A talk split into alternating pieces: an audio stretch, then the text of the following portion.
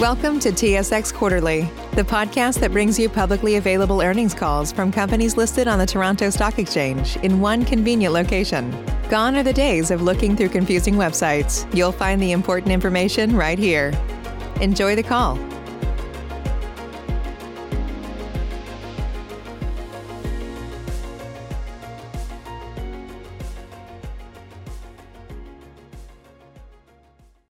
Good morning, everyone. My name is Suzanne, and I will be your conference operator today. At this time, I would like to welcome everyone to the Sun Life Financial Q3 2021 financial results conference call. All lines have been placed on mute to prevent any background noise. After the speaker's remarks, there'll be a question and answer session. The host of the call is Yaniv Bitton, Vice President, Head of Investor Relations and Capital Markets. Please go ahead, Mr. Bitton. Thank you, Suzanne, and good morning, everyone. Welcome to Sun Life's earnings call for the third quarter of 2021. Our earnings release and the slides for today's call are available on the investor relations section of our website at sunlife.com. We will begin today's call with an update on our client impact strategy and an overview of our third quarter results by Kevin Strain, President and Chief Executive Officer. Following Kevin's remarks, Manjit Singh, Executive Vice President and Chief Financial Officer, will present the financial results for the quarter. After the prepared remarks, we will move to the question and answer portion of the call.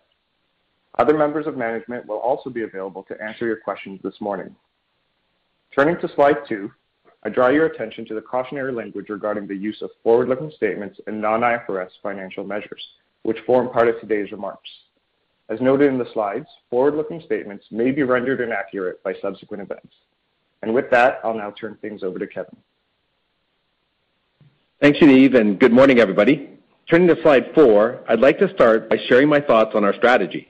Since becoming CEO, the executive team and I have taken the opportunity to reflect on and discuss our strategy with a focus on our purpose, our clients, our strengths, our priorities, and on our outcomes.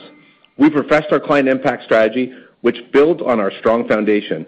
Over the past 10 years, Sun Life has been on a strategic course that has delivered exceptional value to our stakeholders. We've built on this foundation and added emphasis on digital leadership, sustainability, and client impacts. We've prioritized four growth areas, thinking and acting like a digital company, leveraging the strength of our capabilities in both asset management and insurance, deploying capital into M&A that is strategic and adds scale or capabilities, and building on our health strategy in Canada, the U.S., and Asia. Our purpose, to help clients achieve lifetime financial security and live healthier lives, and our four-pillar strategy made up of asset management, Canada, U.S., and Asia, have served us well and will continue to be central to who we are and to what we do. Today, with nearly half of our underlying net income being driven by asset management, we have a balanced business model where both asset management and insurance have strong foundations with tremendous growth opportunities supported by macro trends, and most importantly, the ability to fuel our future success with the right people and culture supported by a trusted brand. Our strategy keeps our clients at the center of everything we do. Whether helping clients navigate health concerns, save and plan for their retirement, or provide financial security for their families, our focus is on the impact we have on their lives. Our strategy focuses on digital leadership, sustainability, financial discipline, and distribution excellence. Digital leadership is about accelerating our digital capabilities as well as changing how we work together. We want to work in a more agile way, driving faster decisions that are made closer to the client. In short, it's about thinking and acting like a digital company to create deep client relationships and deliver exceptional client experiences. Sustainability is an imperative for us. Our employees, clients, and investors have told us that sustainability is important to them. We believe that to be a truly sustainably driven company, our plan must be purpose-driven. That's why we've aligned our sustainability plan directly to our purpose, to areas we know best, health, financial security, and sustainable investing, all to benefit to the benefit of our clients, investors, and communities. And We're continuing to emphasize measures that have supported our success, excelling in distribution, whether it be at Sun Life through our advisor channel, third parties, or new innovative channels, combined with a prudent approach to financial discipline that includes financial performance, risk management, and strong capital management. Our refreshed strategy brings together the elements that have been core to our success with emerging areas of increasing importance and supports our ambition to be one of the best asset management and insurance companies in the world. Turning to slide five, we've made some great progress bringing our strategy to life. In October, we announced our intention to acquire DentaQuest, a leading dental benefits provider in the United States with approximately 33 million members. The acquisition is right on strategy to grow our U.S. business and advances our sustainability strategy, focusing on improving health and wellness outcomes for all. And Like our existing U.S. group benefits business, DentaQuest is capital light with low tail risk and repriceable offerings, all of which support our medium-term financial objectives. As I mentioned earlier, sustainability is an imperative for Sun Life, and this quarter, I was pleased to appoint our first Chief Sustainability Officer, Alana Boyd, reporting directly to me. She will build on our long-term environmental and social commitments to design and lead greater sustainability performance for Sun Life. Yesterday, we announced our goal to achieve net zero by 2050 for our operations as an asset owner and manager. This includes commitments made by MFS, SLGI, InfraRed, and BGO, who have all joined the Net Zero Asset Managers initiative, pledging to achieve net zero greenhouse gas emissions for their portfolios by 2050. We continue to transform our business with a focus on digital leadership. In Canada, our digital coach, Ella, continues to deliver nudges leading to meaningful client impacts with nearly 600 million dollars in wealth deposits and 800 million dollars in insurance coverage sold this year. This past quarter, we started the rollout of a digital financial planning tool in Canada in partnership with Conquest Planning. This tool complements our holistic advice model, addressing a broad need for all Canadians to have a financial plan. We will be introducing this digital capability across all wealth and insurance service platforms, enabling us to proactively respond to clients' evolving financial needs. During the quarter, we completed the acquisition of Pinnacle Care in the U.S. and launched Health Navigator, supported by PinnacleCare, in our stop-loss portfolio. This solution offers a concierge approach to guiding members through the complex U.S. healthcare system, helping to ensure they get the right diagnosis, doctors, and treatment for their conditions, leading to better health outcomes and experiences. In Asia, we've seen a significant increase in digital adoption. 69% of new business applications were submitted digitally in the first three quarters of the year, up 51 percentage points over last year. Turn to slide six, I am pleased to announce that we are increasing our return on equity medium-term objective to 16%+ plus from the previous objective of 12%-14%. Over the past decade, we've made significant moves in our strategy to diversify our business mix and shift away from capital-intense, interest-sensitive businesses. Wealth and asset management, in addition to capital-light group and shorter duration insurance businesses, now drive approximately 80% of our underlying earnings mix. This shift, coupled with our strong track record for execution, makes this the right time to update our underlying ROE objective. Turning to slide seven, we delivered a strong third quarter that underscores the strength of our diversified business mix. While we're seeing a lot of progress with the wide-scale rollout of vaccines, we are still feeling the impact of the pandemic around the world. Our employees and advisors continue to be there for our clients as we have throughout the pandemic. To date, Sun Life has delivered more than 700 million dollars in COVID-19 related health and life insurance benefits to clients and their families at a time when they needed it the most. In the third quarter, reported net income increased to just over 1 billion dollars, up 269 million dollars over last year. Underlying net income and earnings per share increased 7%, driven by strong results in wealth and asset management, partially offset by mortality and morbidity impacts from COVID-19, primarily in our U.S. and Asia pillars. We generated an underlying return on equity of 15.6% in the quarter and also maintained our strong capital position. To sum it up, it was a strong quarter for Sun Life, reflecting the efforts and accomplishments of our employees and advisors and their continued commitment to our purpose of helping clients achieve lifetime financial security and to live healthier lives. Before I turn the call to Manjit, I'd like to touch on a recent update on our executive team leadership. Last week, we were pleased to announce the appointment of Ingrid Johnson, our new President of Sun Life Asia. We're excited that Ingrid is joining Sun Life.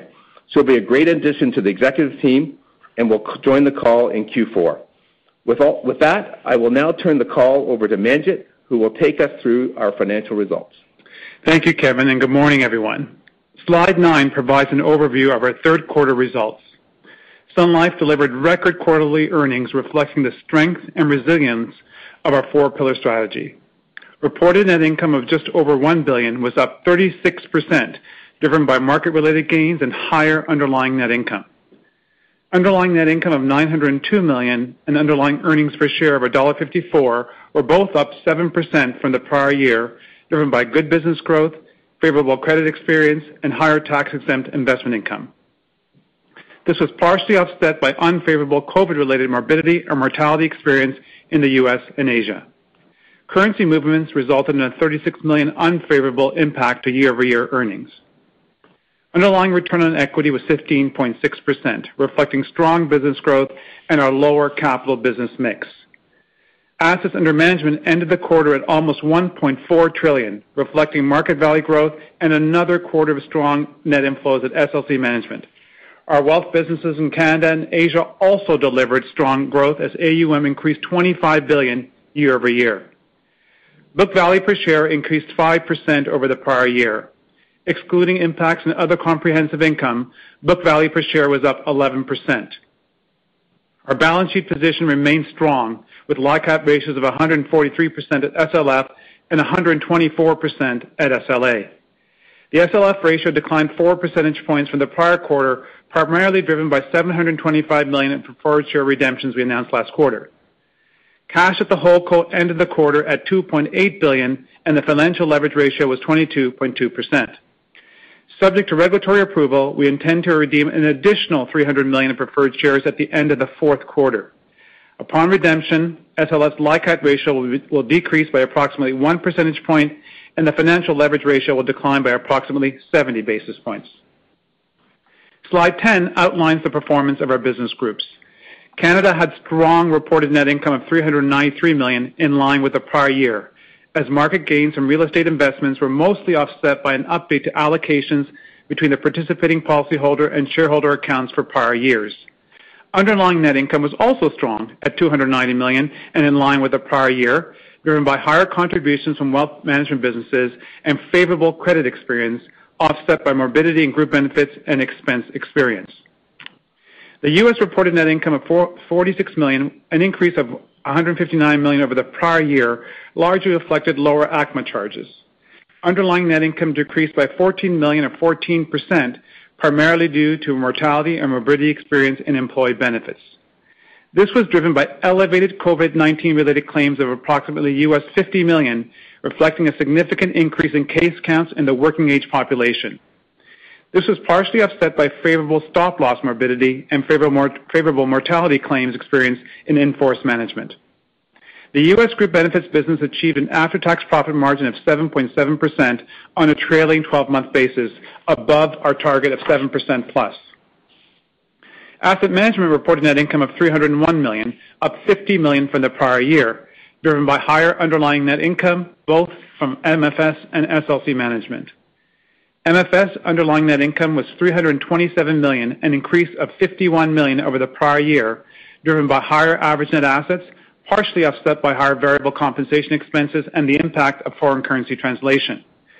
MFS ended the quarter with a pre-tax net operating margin of 42%. SLC Management generated underlying net income of 35 million, up 17 million from the prior year, driven by good AUM growth and gains on seed investments, partially offset by higher compensation costs. In Asia, reported net income was 288 million, up 52 million year-over-year. This was driven by ACMA and market-related impacts, partially offset by currency translation.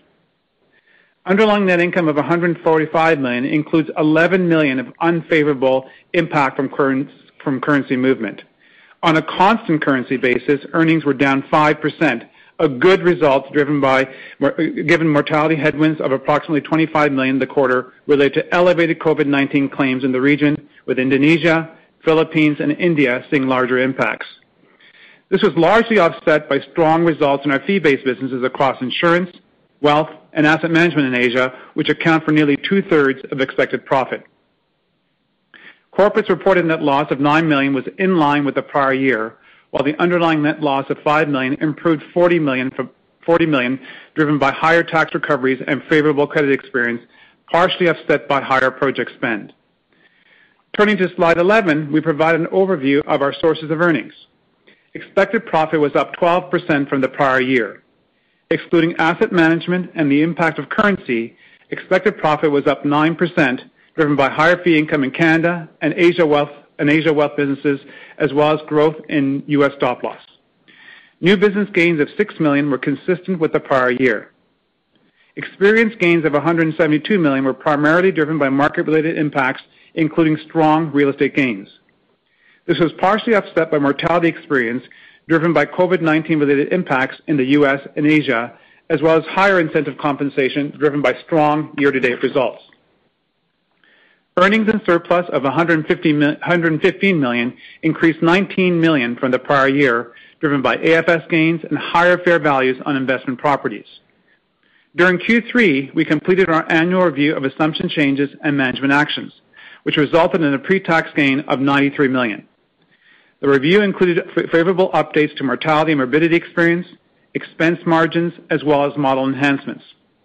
These were partially offset by updates to lapse and other policyholder behavior, predominantly in U.S. in-force management, as well as investment-related assumption updates.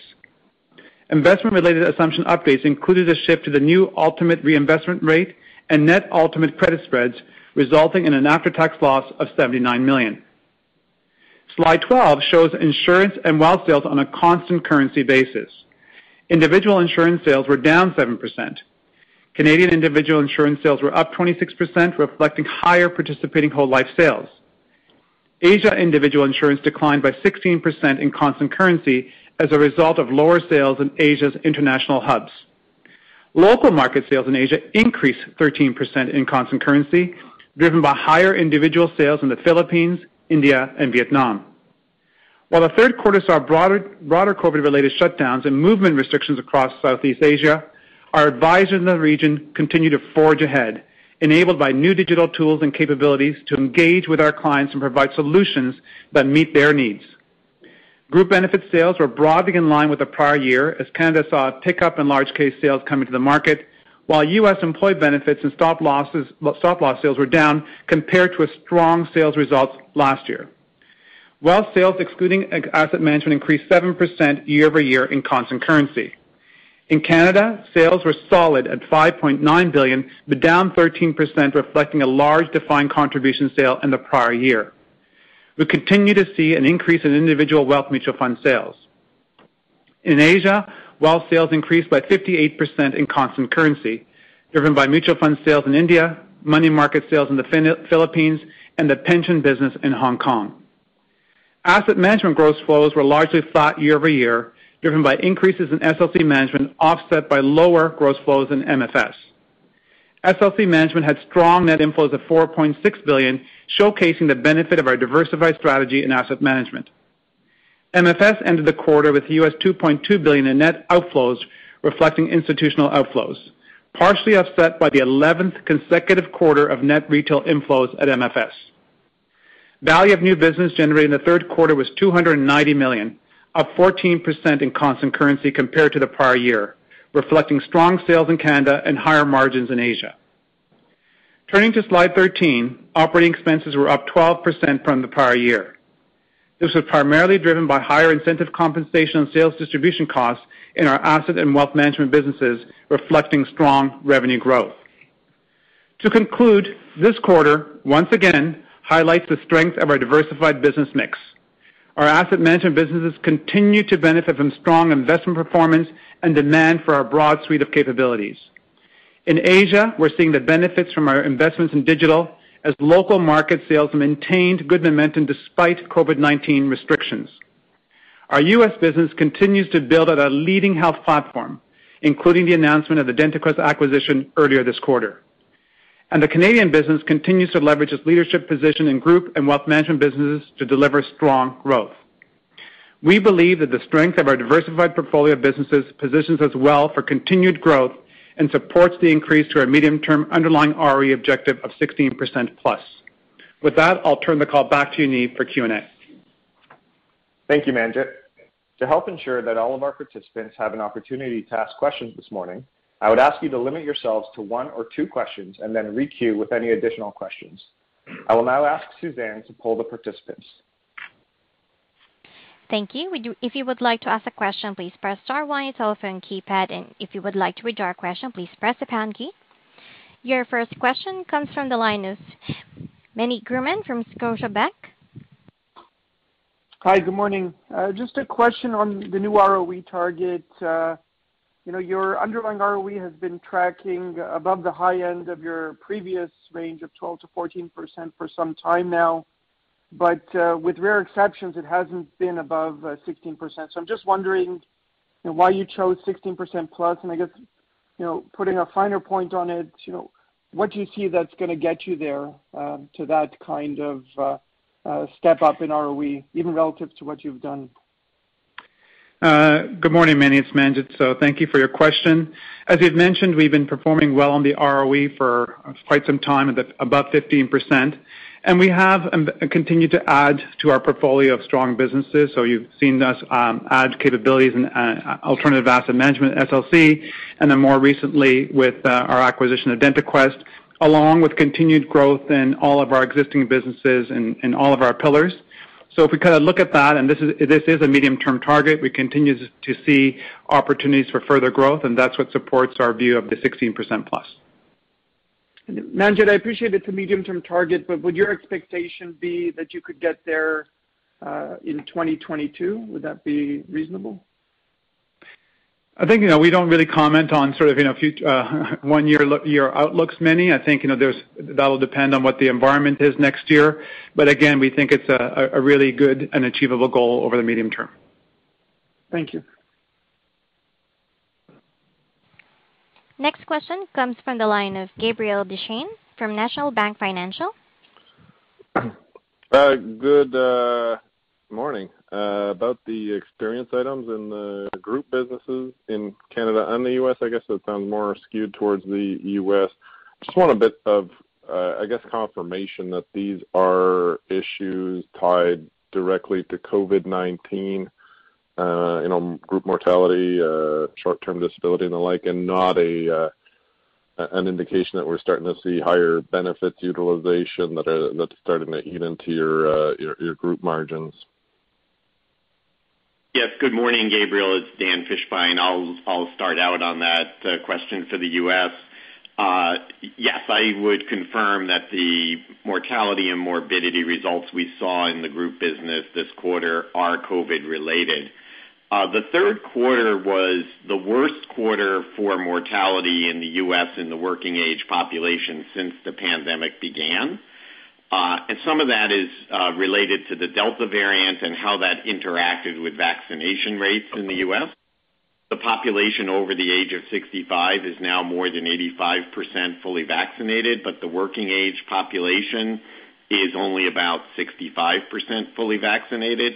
So in the third quarter, we saw a big shift in mortality into the working age population.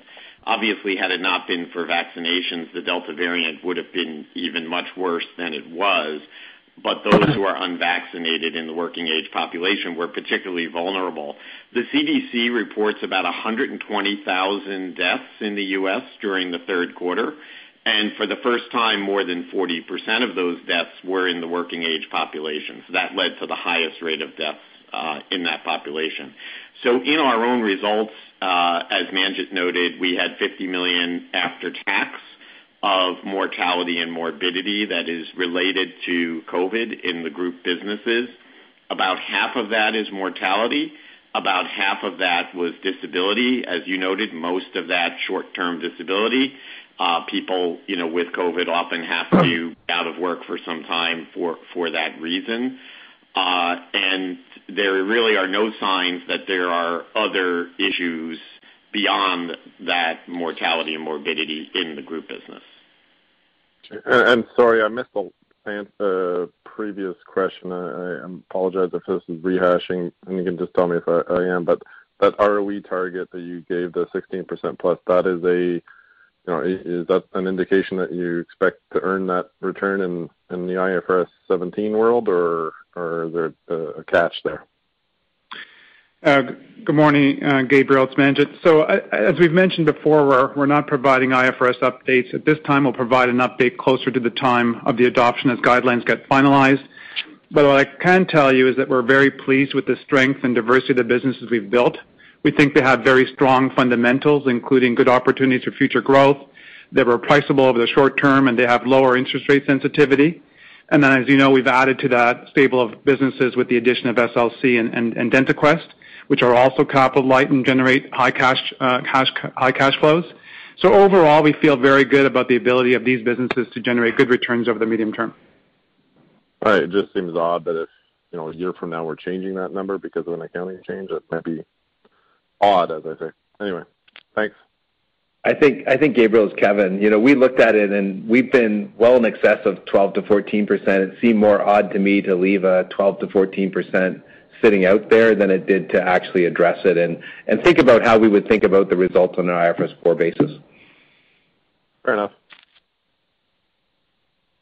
The new Super Beets Heart Chews Advanced is now supercharged with CoQ10. Support your healthy CoQ10 levels and blood pressure with two chews a day. Visit RadioBeets, B-E-E-T-S dot com and save 15% with promo code DEAL. Save big on brunch for mom, all in the Kroger app. Get 16-ounce packs of flavorful Angus 90% lean ground sirloin for $4.99 each with a digital coupon. Then buy two, get two free on 12 packs of delicious Coca-Cola, Pepsi, or 7-Up, all with your card. Shop these deals at your local Kroger, less than five miles away. Or tap the screen now to download the Kroger app to save big today. Kroger, fresh for everyone. Prices and product availability subject to change. Restrictions apply. See site for details. Our next question comes from the line of Doug Young from Desjardins Capital Markets. Hi, good morning. Um, just to the ACMA um, uh, discussion. I guess first, lapse continues to be an issue, and not just for yourself, across the industry. And I know that there's unusual items that uh, may have occurred during the pandemic. But I'm more curious. I mean, it was a charge of 174 million in the quarter. I'm curious as to what you're seeing, how you've built that reserve. Are you assuming that the current lapse rates stay consistent, or are you making the assumption that the lapse rates will revert back to more a pre-pandemic level? Just hoping to get a little bit of color on that. Yeah, thanks for the question. This is Kevin Morrissey. So as you noted, uh, for the ACMA, the policyholder behavior strengthening, it was really all in the U.S. in-force management block of business. The review this year uh, had a key focus on the universal life funding assumptions to better align with valuation assumptions and recent experience. So the changes we made this quarter fully address the recent experiences losses that we've had over the last several quarters. So we did a lot of back testing and analysis to ensure that our updated assumptions supported the ongoing environment. And the good news, we saw the U.S. Q3 experience uh, zero for the quarter for lapse in policyholder behavior. So looking forward, the policyholder behavior will be dynamic and it is sensitive to market and other conditions, so we'll continue to monitor it closely. But we feel good uh, about the changes we've made and comfortable with uh, how we expect experience to unfold looking forward. So just to confirm, I mean, that's experience up to the end of Q2 or up to the end of 2020 that you baked in? That would have been an experience up until the end of uh, last year. But we also looked at the trend into this year as well. So I would say um I would say it really reflects the full experience going back prior to this quarter. Okay. And then just on Asia, you know, obviously the COVID um, created some challenges, one on the sales side and second on the mortality side. Yeah, just hoping to get maybe a little bit of an update as to what you're seeing so far in Q4 and what type of rebound, you know, you would anticipate to see in Asia as reopening starts to take hold. So any updates on that front would be helpful. Thanks. Doug, it's Kevin on Asia. You're right, we certainly saw the impacts of COVID during the quarter from both a claims experience and a sales experience side. Although we fought through that in our local markets, right? We had the Philippines that was up 25% in local currency and 17% in Canadian dollars. Um but there was sort of widespread lockdowns which which had which had impacts. Um, what we're seeing is the vaccine rates are going up across across the ASEAN countries we're in, um, and we're seeing the economies opening back up. It's a little bit early to tell whether that'll continue because like the U.S., the Delta variant has been quite impactful, but we are seeing those economies open back. I may just give an example of Vietnam, right? You saw our sales were up in Vietnam, but we would have expected them to be up a lot more. The country was, in essence, in lockdown because they had very low vaccine rates and the Delta variant had started to spread. And so people weren't going into the bank, and they weren't buying bancassurance products. That's started to reopen now this quarter, and we should see some flows come back. Vaccine rates have gone up significantly, um, although many people have only got their first vaccine. And so, you know, that's just an example, and each market is playing out in its own sort of rate. So we are seeing the economies start back up, um, and we are seeing more vaccine rates, but it is early to say what will happen because COVID has taken, you know, paths that have been unexpected. Maybe Kevin, just to kind of finish off the thought, like, you know, I guess what we should be thinking of is more of a gradual. One of your peers talked about more of a gradual kind of impact as reopening happens. Uh, is that the way you would kind of think of how we should think of Asia over, you know, through 2020, essentially? Yeah. I do think it's quite different by market, though, right? Like, if you look at China, Hong Kong, they're focused on opening up the China-Hong Kong border. They've really closed that down. Inside of China, it's been quite open from a kind of movement and flows perspective. So every every country is a little different, and the thing to watch, I think, is the vaccine rates and is the economy opening up. But I do expect. I I think you're right, that will be gradual. And then for businesses like our high net worth, uh, which do rely on a bit of travel, where the sales are made primarily through Singapore and Hong Kong, Uh, that is gonna take a while to to, to really open up. Uh, there's still, you know, again, vaccine rates have to be much higher before they're gonna be fully open to travel. Appreciate it. Thank you. Next question comes from the line of David Motemaden from Evercore ISI. Hi, good morning.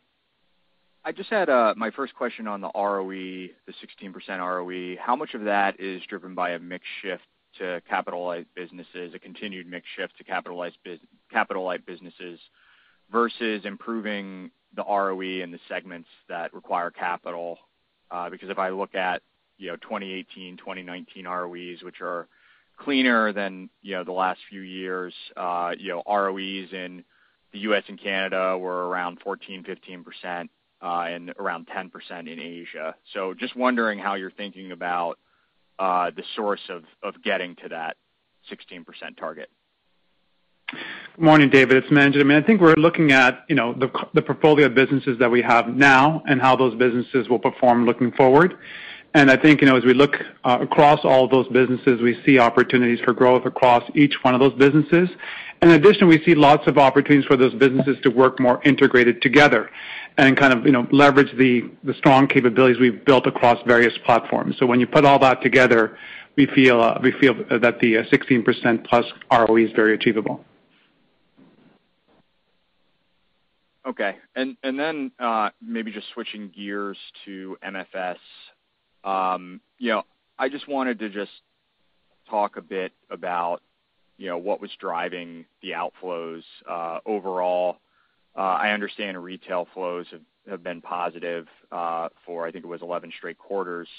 Um but they're, I guess, the the you know, they're they're falling in terms of absolute dollars as well as a percentage of the beginning of period AUM.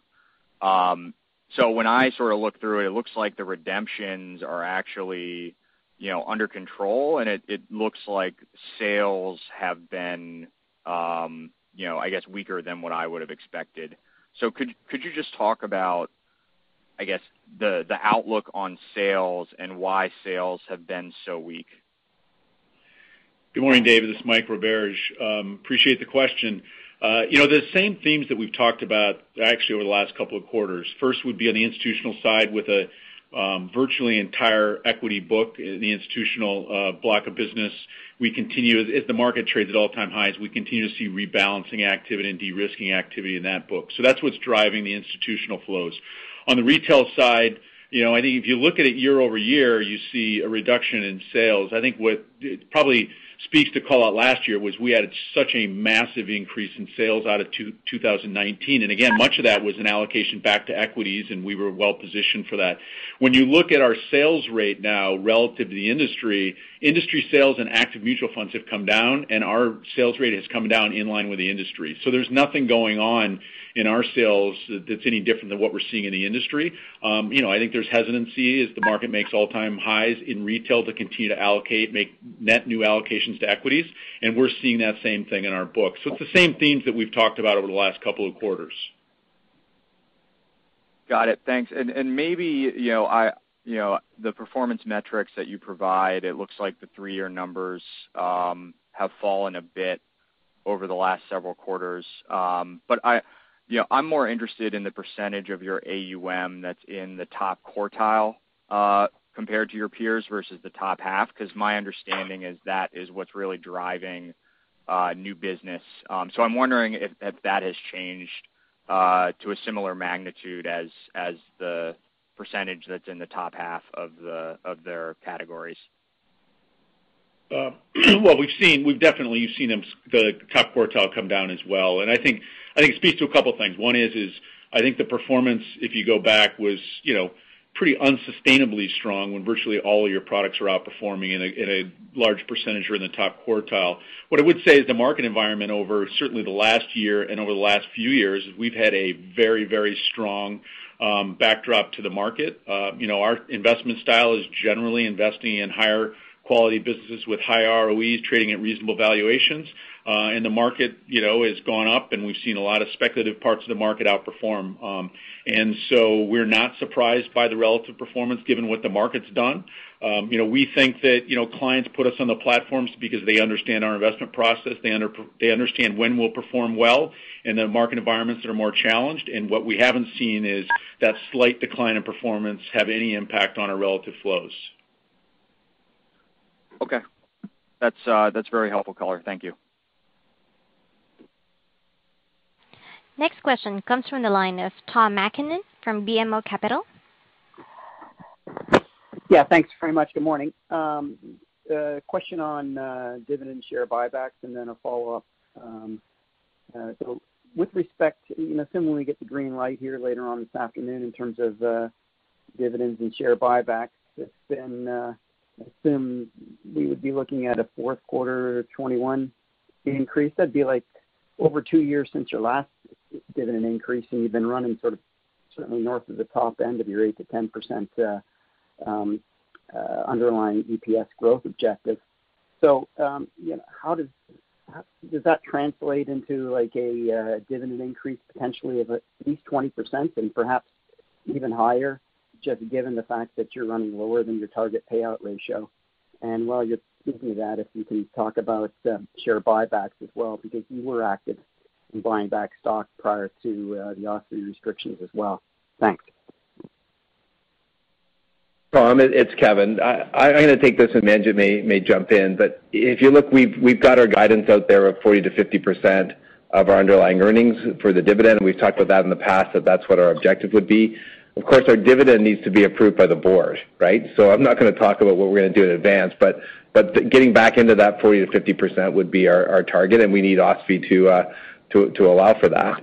On the buyback, our position hasn't changed, right? We deploy capital into our organic growth uh, towards the dividend as our first objective into M&A when it's there. And When M&A, we look at the M&A pipeline, and when we don't have enough in the pipeline for the capital we're generating, then we use the buyback program. And so It would be very specific to uh, the timing of what's going on, what's happening, what's in the M&A pipeline, what's in our organic growth objectives. So We look at all those things when we make that decision, and that's how we think about capital deployment.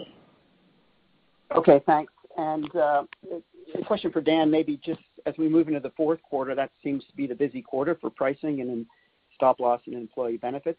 Uh, what are you seeing here? especially given the fact that uh, you know experience hasn't been uh, as good as would have been anticipated as a result of COVID. So, Can you talk about um, the outlook for the pricing environment? Thanks. Yeah, thanks, Tom. This is Dan. It's a great question because we are, of course, heading into the quarter. We're in the quarter that has most of our sales activity. It's actually a good uh, time to remind that the third quarter is actually not a big sales quarter. Only about 15% of our sales happen in the third quarter. Uh, but What we're um, seeing is a competitive marketplace right now. Uh, and It's somewhat more competitive probably than it has been over the past couple of years. So we're still selling you know, at very high levels. We're leading the industry by a wide margin in stop-loss sales. Uh, our sales are up year to date in our group business, which is great. Uh, but We are sticking to our pricing targets. So If we have to make trade-offs, it will be to sacrifice a little bit of volume uh, to maintain our pricing targets and our margins. And We are seeing a somewhat heightened level of competition at the moment. Okay, thanks for that. Next question comes from the line of Paul Holden from CIBC. Thank you. Good morning. So I just noticed that part of your um, ACMA changes um, this quarter were for a reduction in the best estimate real estate uh, assumption. So just wondering if you can tie that back to what you're seeing at SLC and the real estate funds you run there, and if you know, the continued uncertainty, I guess particularly in commercial real estate, is impacting uh, demand at all for demand and returns uh, of those products? Uh, Paul, it's coming. I was gonna maybe just address the ACMA, and then Steve, I'll let you talk about the experience in the quarter. So, so Paul, maybe just a comment. We did strengthen the real estate assumption, and I do want to specify that the factors that we look at, it's a very long-term assumption, right? So It's kind of long-term through the cycle. So We look at past performance as well as future expectations, level of interest rates, and risk premium for these types of asset classes. So We did make an assumption change in the quarter to reduce the best estimate, um, despite the fact that we had really positive experience in the real estate side in the quarter. So Maybe, Steve, I'll hand it over to you to talk about the real estate for the quarter. Uh, yeah, thanks, Kevin. Paul, you know, uh, certainly in in, through the pandemic, there were certain sectors, retail, office, that were weaker, but there have been other sectors such as industrial, subsectors such as cold storage, which have been extremely strong. If you look across the BGO, uh, BentallGreenOak funds, there have been overweight sectors like that. So actually, if you look at the, they've got a variety of funds in Europe and North America, U.S., Canada, also in um, uh, uh, Asia. The fund performance has been quite strong. In fact, their U.S. core fund had one of the best quarterly returns it's ever had. Um, you know, the Asia their Asia funds are have delivered recently over 30% returns net. So and and and They've had a you know a very active year in terms of attracting new capital. So and I would attribute part of that maybe in trying to connect it back to the ACMA charges. If you look at BentallGreenOak on the SLC side, a lot of those, a lot of their money is in core plus or value add real estate, where it's in some ways less about general trends in real estate and more about you know value buys and then and then making improvements to properties and then selling them for a total return. So so I would say that the interest in real estate we feel like continues to persist based on what we're seeing from our investors, and the returns have continued to be uh, you know pretty strong. That's great. That's great. And then I just have one additional question that relates back to the uh, the lapse discussion, and just want to verify that you know sort of these lapse assumption changes we've seen over time have re- really related to legacy product, and that you know newer product being sold is less dependent on lapse assumptions. Is that uh, is that correct on my part? Paul, that's right. This is Kevin Morrissey. The lapse experience that's been negative that we've seen over the last few years, as well as the strengthening, have all been in closed legacy blocks. It's not related to the new business we're selling. That's right. That's great. Thank you. Next question comes from the line of Darko Mihelic from RBC Capital Markets.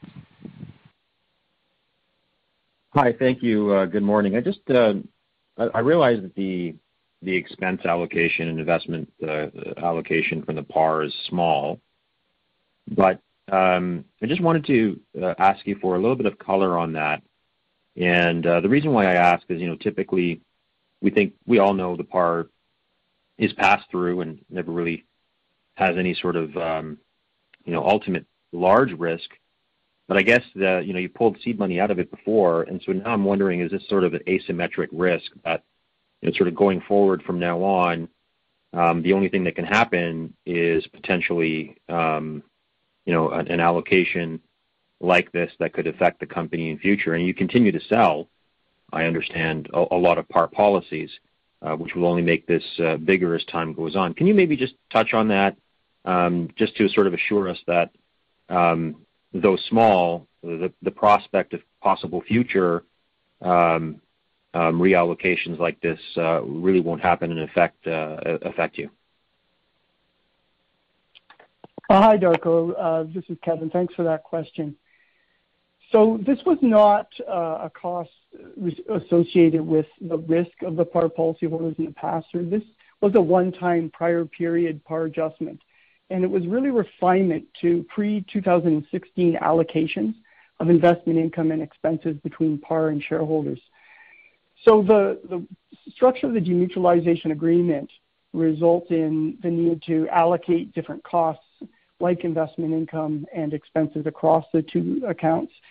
And this the quarter adjustment resulted in a benefit to the par account this quarter and a cost to the shareholders of about 85 million. About half of that was just adjustments to the prior period allocations, and half of that was interest accrued to bring that to the current quarter. And those allocation adjustments happened between 2008 and 2016, so some time ago. It's quite complicated, and it's related to the accounting changes back in 2007 and the interaction with the demutualization par account structure. So there is no impact to future earnings, and I'd say this isn't something that's likely to occur Uh, again, and it really is not related at all to the the profile of of the products and the pass-through features of the par products that we're selling now. Okay. Thank you. Next question comes from the line of Nigel D'Souza from Veritas Investment. Uh, thank you. Good morning. Uh, the first question I had was a follow-up on your uh, adverse or unfavorable mortality experience in Asia, and I think you highlighted Indonesia, the Philippines, and India. I was wondering if you could provide more color on the trends you're seeing for mortality uh, related to COVID-19 uh, in your insured population versus the general population, and whether or not you expect that unfavorable mortality experience to continue and persist, at least in the short term. It's it's Kevin, Nigel. Yeah, we saw heavy COVID death rates in the countries where the vaccine rates were lower that we talked about earlier and where the Delta variant was more prevalent. So you're right. In particular, Indonesia, the Philippines, and India had higher mortality rates. It's a difficult time for those markets, and we were certainly proud to be there for our clients when they needed us the most. What we're looking at is vaccination rates and the improvement in vaccination rates in those countries, and that's what's going to really help. They continue to see social distancing and masking across Asia, vaccine rates going up. I think our experience would be roughly in line with what you were seeing in the countries. You were seeing higher mortality rates in India, in Indonesia, and in the Philippines. So that's that's um, It's really difficult to say, as I answered earlier, what's gonna happen from a claims perspective with with new variants. And the fact is that they're not at the vaccine rates that we are today. So, you know, this this idea of getting vaccination rates higher, and it's not an issue of people not wanting to get the vaccine, it's an issue of the vaccine being available. So that availability is an important step to to see happen. So it's something we watch, you know, we're watching closely, but it really is around finding ways to get more vaccine into the countries. In fact, we're, we're helping our employees uh, uh, get vaccines in many of those jurisdictions. That's helpful. And does it change the way you look at your insurance risks in Asia? I mean, your longevity exposure sits outside of Asia. So are you changing uh, the way you look at managing that insurance risk? Or is it more so you're looking towards the vaccination programs being rolling out a more equitable vaccine distribution as kind of light at the end of the tunnel for mortality related risk in Asia? Yeah, I think if you look longer term, Asia's gonna end up getting to vaccine rates like you see in other places. And and so That's going to uh, to certainly help. And and uh, You know, we are seeing even a little bit of curbing of the the amount of deaths this quarter. I'm just, you know, things can change, the variants can change and those types of things, but it it's really not changing our our commitment and, and our purpose in those markets. And if I could end on a broader question on your inflation and interest rate um, expectations. Are you expecting a persistently low rate environment or a rising rate environment? And the reason I ask that is, does that impact the way you look at your business mix? So if we have a low rate environment that's more supportive of financial market conditions, is that leading you to have a higher preference for your uh, asset management side? Or if we have a rising rate environment, does that change your preference to have higher growth in the insurance business? Or do you even think about interest rates and business mix? Could you uh, perhaps elaborate? I might start and let Randy talk about how we're thinking about inflation. And You've got a good look at our sensitivities and our disclosure. We do a very good job on risk management and matching cash flows. We try not to predict where interest rates are gonna go. We've worked in a low interest rate environment for a long time now. We've really geared our businesses towards that. That's, you know, adding SLC has been been helpful on that front. MFS has obviously benefited from higher equity market results that that also have a relation to lower interest rates. But rising interest rates aren't a bad thing for the insurance industry as they rise on a sustainable basis. So we think we're, you know, we're quite well-positioned. The diversity of our business, the mix of our business, the fact that we're lower capital, uh, the way we do risk management, we feel like we're positioned to different economic conditions, and that's supported by that diversity. But Maybe Randy could talk about, you know, our views on inflation and how we're seeing that. Sure. Uh, happy to. This is uh, Randy, Nigel. So, uh, on inflation, we've had the view for um, several years now that we think that inflation uh, will be less transitory than um, central banks are trying to portray. So We're seeing both supply and demand side inflation creeping into the system. You know, the transitory we think is more measured in several years than months. And I think that central banks are coming around to that view. So uh what you heard from us at Investor Day is that given the neo the negative nominal and real rate of return available on high quality fixed income, uh we have done a moderate but a shift in our portfolio to non-fixed income, uh, and in particular, real estate, as noted, um, which will do well in a moderately inflationary environment. So we don't see inflation being runaway by any means, but we do think central banks are going to err on the side of letting inflation be a little bit uh, higher for longer, um, to move away from that deflationary um, edge that they're so worried about. So thank you. Yep, that's really helpful color. Thanks. Next question comes from the line of Lemar Persaud from Cormark Securities. Thank you. Uh, so, there's some discussion already on the trajectory of the recovery from COVID in Asia. I'm just wondering if it's gonna be the same in the U.S. It sounds like you're suggesting there's gonna be more gradual earnings recovery in Asia. Is that how we should be thinking of the U.S.? Or, you know, would the simple availability of vaccination suggest a faster recovery in uh U.S. versus Asia? Well, thanks. This is Dan. Let me take that for the U.S. portion. You know, I think it's important to look at the overall statistics and deaths in the U.S. in the Delta variant surge peaked on or about September 23rd. In our results, it takes about 30 days for us to get those claims in uh for people to submit them. So you can imagine October uh certainly continued to be a very adverse month for mortality. Now, since September 23rd, deaths have come down on a seven-day average, about 40% in the U.S. We're certainly hopeful that they'll continue uh to come down, but of course, that's very hard to predict. So we would expect that, you know, our own experience will start to moderate uh, consistent with what's happening in the broader population. Gotcha. That's helpful. And then I guess uh, then uh, on slide six, you guys show the business mix and how that's shifted away from traditional insurance to wealth and group and other short duration insurance from 2012 to 2020. We look forward another eight years, how do you see this evolving? So more of a big picture question. You know, it's as we deploy capital and see growth, we're seeing faster growth in uh, the businesses that have less of the sort of traditional insurance, long duration, more guarantees. So I would expect that over time, uh, that would trend down a little bit, but it's, uh, you know, it depends on a lot of factors. Okay, thanks. That's it from me.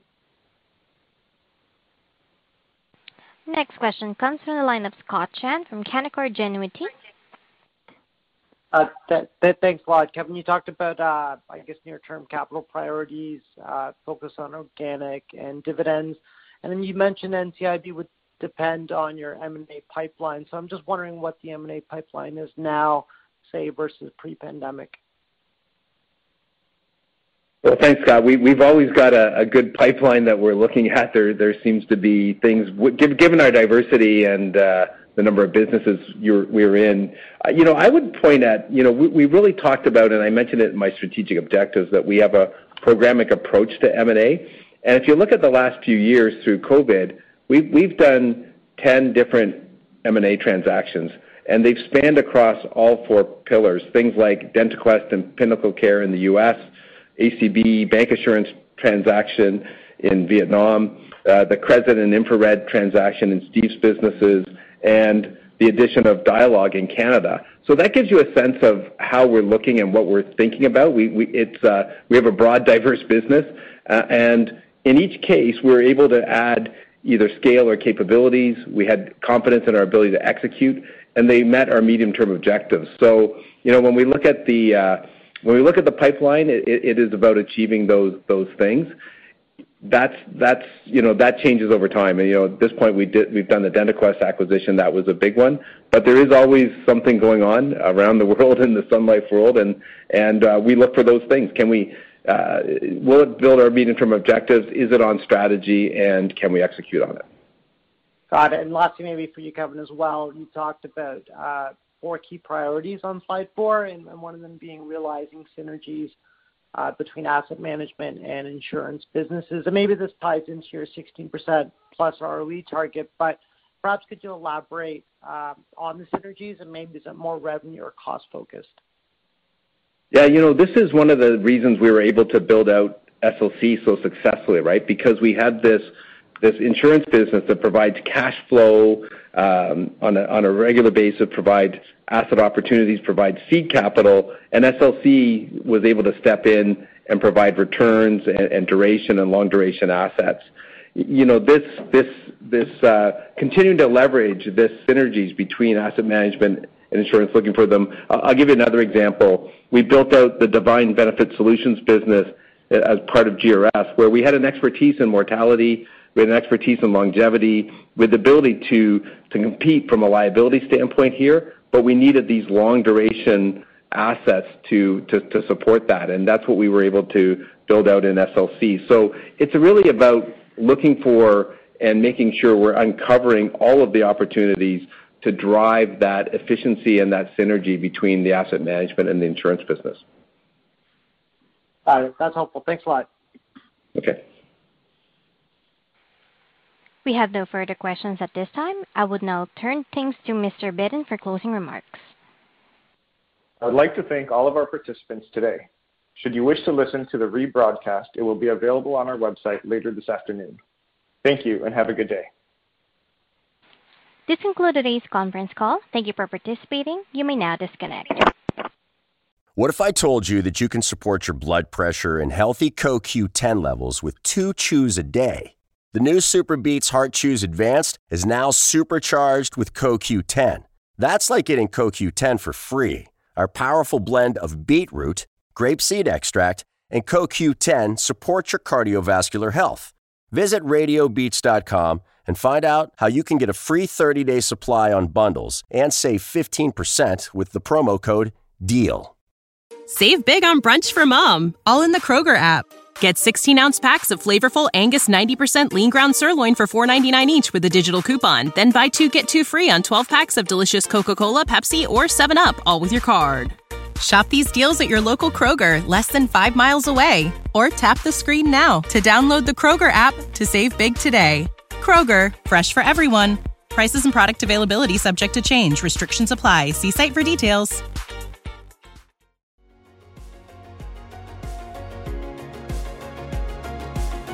Thank you for listening to TSX Quarterly. If you enjoyed the cast, remember to leave a good rating.